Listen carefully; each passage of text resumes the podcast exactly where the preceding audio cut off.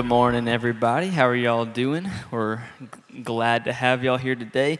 I want to go ahead and say Happy Mother's Day to all the moms out there. I hope your day is restful if you're in need of rest and fun if you're in need of fun. And I hope your husband and/or children cook dinner for you tonight and you don't have to do anything. So I want to get started today.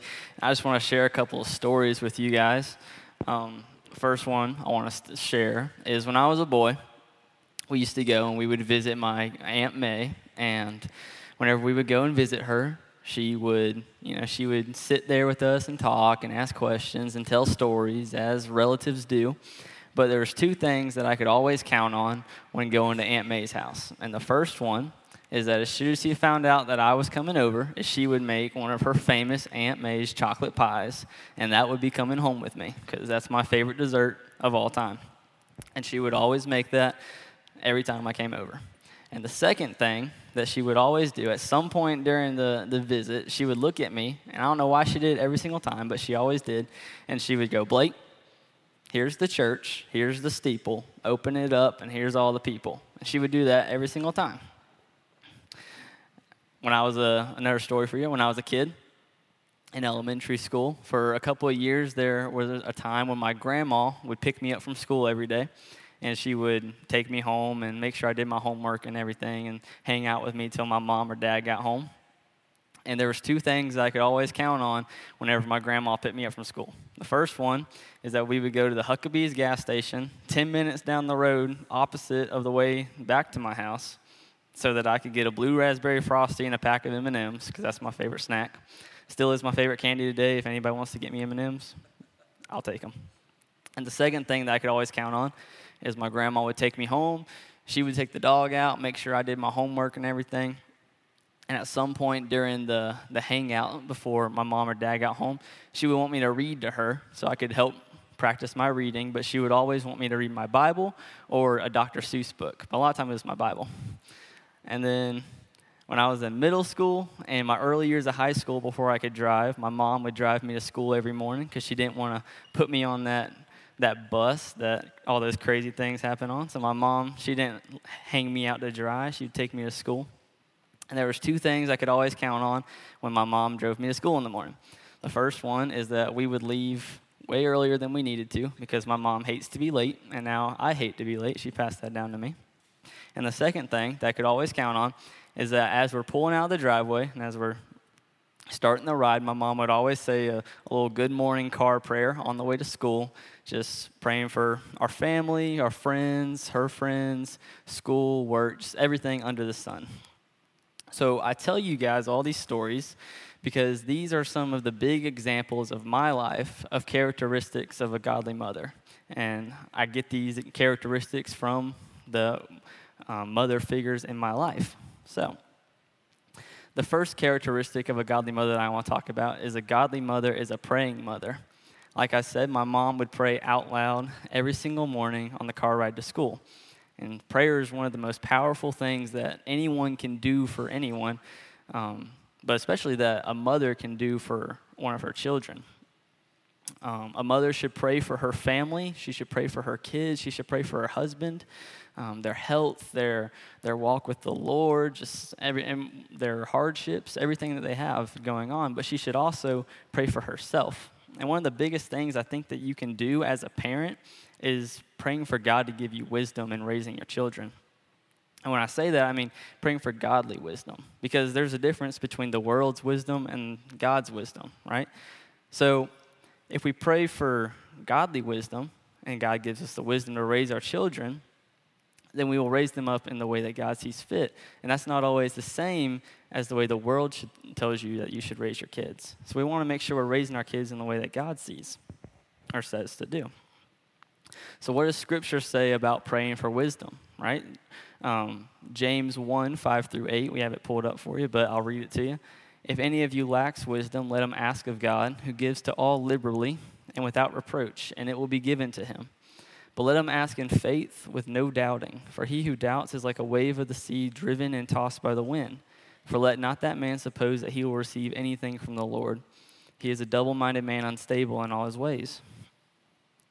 So, moms, whenever you're praying for God to give you godly wisdom to raise your kids up in the way that He wants you to, pray knowing that God will give you that wisdom. God, His word says right here that let whoever lacks wisdom, let him ask, and it will be given to him.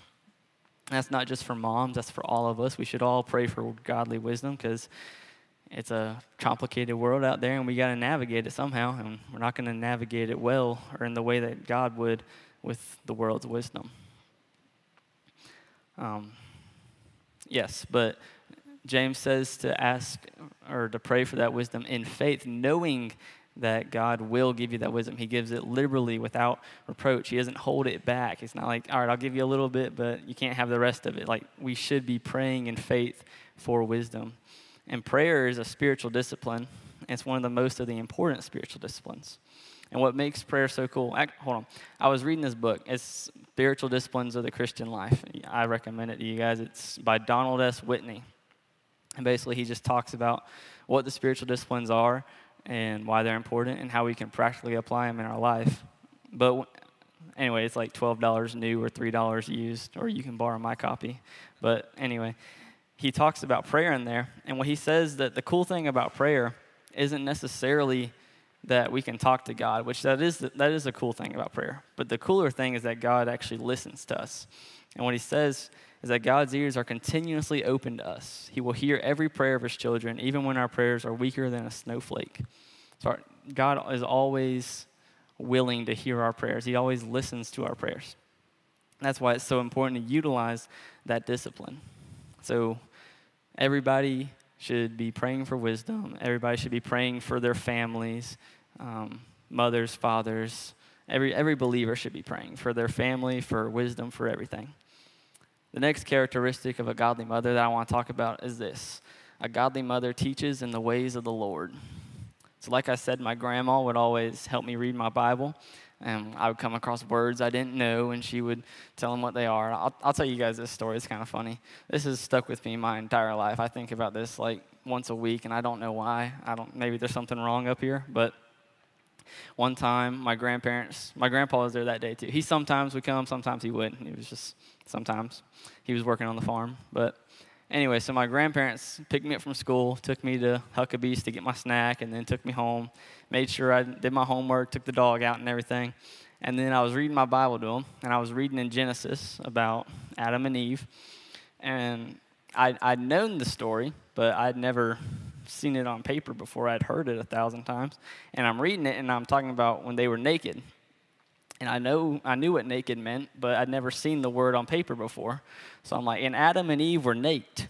And my grand, I looked at my grandparents. I was like, "What does naked mean?" And my grandma was like, "That means naked. That means they didn't have no clothes on." I was, I, I was like, "I know what naked means, but I'd never seen it on paper before." So, a little funny story for you. But aside from helping me with the words I didn't know, more than that, she was instilling in me the importance of reading my Bible and scripture reading and how important that is. See, because a godly mother teaches in the ways of the Lord, and logic will tell you that in order to teach in the ways of the Lord, you must know the ways of the Lord. So, a godly mother, like I said, the spiritual disciplines, should be practicing those, right? Bible reading, prayer, service, learning, like all those spiritual disciplines, we should be practicing those. Um, one of the best ways that anyone can teach anyone, but a, a way that a mother can teach her children to live in the ways of the Lord is to be an example of the ways of the Lord to them, right? To live by faith, to be a doer of the word. Hebrews 10:38 tells us that the just shall live by faith. To live by faith is to be obedient to the word of God. Because genuine faith always produces obedience. Think about it. If you didn't actually believe in God, or you didn't actually believe about what He said or what He says will happen or anything, why would you ever be obedient to Him? If you didn't actually believe that Jesus is God, why would you be obedient to Him whenever He says to love your enemies and rejoice when you're persecuted? Because that's so counter what is innate to us. See, that's because genuine faith produces obedience. So to live by faith is to let your, your faith produce obedience. And that's what we should be as an example to others, and that's what mothers should be an example to their children. James 1:22 says to be a doer of the word and not a hearer only if you're only deceiving yourself if that is. But to be a doer of the word is also to do the word to be obedient to God. Think of Jesus' words in the Sermon on the Mount after, like, one of the most, not important, well, it is important, but one of the most prominent passages or most known passages of Scripture, Sermon on the Mount, Matthew 5, 6, and 7. And Jesus, he preaches and does his whole sermon. He's getting to the end of it, and he says, Whoever hears these words of mine and does them, obeys them, is like the wise man who built his house on the rock. And when the storms came, his foundation was strong and he was fine. But whoever hears these words hears only and doesn't obey them. It's like the foolish man who built his house in the sand, and when the winds came and the storms came, he didn't have a foundation and he wasn't able to stand and he fell. So, just like whenever we hear the word, right, whenever we obey it, hear and obey, we're like the wise man. So when the trials and tribulations and afflictions of life come, we'll have that firm foundation and we can stand. That's the example that we should be setting for others. That's the example that mothers should set for their children. Um, so teach your children the ways of the Lord. Like, it's, it's good to teach your children to memorize scripture and the Lord's Prayer and, and the Ten Commandments and all that, but don't don't just show them the Lord's Prayer and be like, all right, pray this every night before you go to bed and you'll be good. Like, that's it's good to memorize these things. It's good to memorize the Ten Commandments and things like that, but show them the Ten Commandments. Show them how to pray by praying with them and for them. Don't just show them the Lord's Prayer and say, all right, recite this every night before you go to bed and you'll be all right. Because that's not teaching them anything. Pray with them and show them how to pray and show them how you live out the Ten Commandments in your life and how you live out love God and love others in your life. Don't just tell them to. So be an example of living a godly life. The next characteristic of a godly mother is that a godly mother is a servant. One of the big things that my mom would always say during our morning car ride, during the prayer, she would always ask God to give us a servant's heart and a Christ like spirit. A heart to serve others is often showed through love, right? love and service typically go hand in hand. If you love somebody, you want to do things for them. You show your love to somebody by serving them. So, like when my grandma would drive 10 minutes that way and then put 10 minutes back going this way just to get me a snack so I could get my blue raspberry frosty and my M&Ms, right? That's a little act of service, but it showed me that she loved me. Like whenever my Aunt May would be like, "Oh, Blake's coming, let me make a chocolate pie." That's his favorite. Let me make one that I can send it home with him. That's his favorite. That's a little act of service that showed me that she loved me. And these acts of service, they don't seem huge, but they show me that they love me. Galatians 5 13 through 14 tells us that we've been made free. But also, it doesn't stop there. It encourages us don't use your freedom to indulge in yourself, but use your freedom to love or to serve others through love. So telling people that you love them is great. You should tell you should tell your friends, you should tell your family, people you care about that you love them, but you should also show them. Like I said, my grandma showed me that she loved me when she would do that little extra thing, that little extra act of service to get me my snack. My Aunt May, she would do a little extra act of service to get me a pie that I love. My Aunt May passed away when I was in middle school. So my mom makes the Aunt May's chocolate pies now. They're just as good as Aunt May's, I will say. But at Thanksgiving every year, my mom's always like, What do you want for Thanksgiving this year? And I always say ham, mac and cheese, and Aunt May's chocolate pie. It's the same three things every year. always say that. But since my grandparents have gotten older in recent years, my mom has cooked the entire Thanksgiving meal, put it in the back of our car, drove it up to their house, unloaded, put it down, we ate and everything, load it up, leave some leftovers with them, take some with us, and we go back. She cooks the entire meal by herself, but she still always makes sure that she makes an Aunt May's chocolate pie, even if I'm the only one who will eat it. And everybody, there's not a lot of sweet tooths in my family, apparently. Everybody else likes the other desserts. I don't know. Anyway, even if I'm the only one to eat it, she'll still always make one. That's just an act of service that shows me that she loves me. All right, Jesus showed his disciples that he loved them when he did the service of washing their feet. He showed the world that he loved it when he did the service of dying on a cross for it. The biggest act of love that there has ever been is when Jesus died on the cross. John, in his gospel, quotes Jesus and he says that there is no greater love than this than to lay your life down for a friend. And Jesus laid his life down for the entire world. So the bottom line is we're, that we're never more like Christ when we're being selfless, when we're serving others and loving others. And I don't want there to be this some misconception about selflessness, thinking that it's thinking less of yourself, that other people are better, so you have to do things for them. But it's more that doesn't help anybody. That's not good. It's not thinking less of yourself, but rather thinking of yourself less. Is that letting your love for others just compel you to do things, to do this service for them. So don't think less of yourself, just try to think of yourself less and think of others.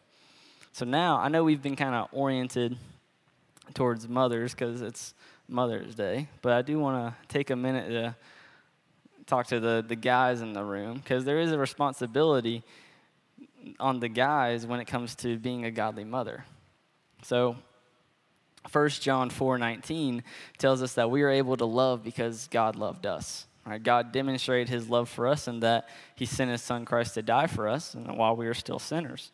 So like I said, Christ's death on the cross was the biggest act of love that there's ever been and that there ever will be because he died for the sins of the world and it's because of God's love for us that we have the capability to love.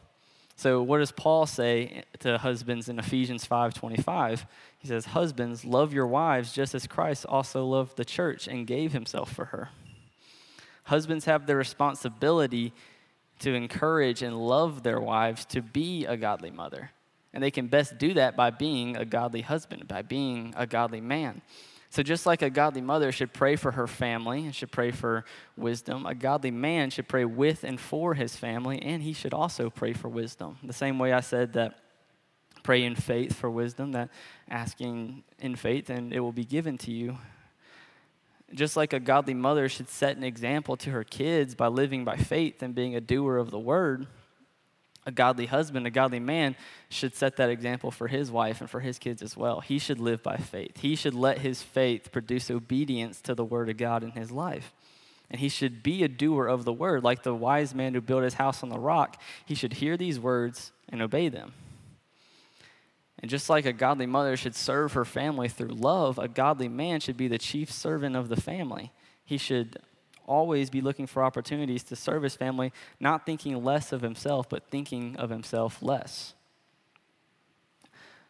So, as we come to a close here, I want to just give you guys a few takeaways. Utilize in prayer in your life because God always hears your prayers. It's not, it doesn't go void, it's not pointless. There's no, it's never a waste to pray to God because He's always listening, even when you don't have much to say. Is uh, Scripture says that the Holy Spirit intercedes on our behalf, even when it's just moans and groans, and we have nothing that we even can. We don't have the strength to muster words. Seek to live by faith in your life and to be a doer of the word. Be obedient to God. Live by faith. Let your faith produce obedience. Be a doer. Take the word, hear it, and obey. Don't be a hearer only because you're just deceiving yourself and live selflessly because Christ did not come and die and resurrect to set us free from our sin, just for us to return to our selfish desires. He set us free so that we could love one another and serve one another humbly in love.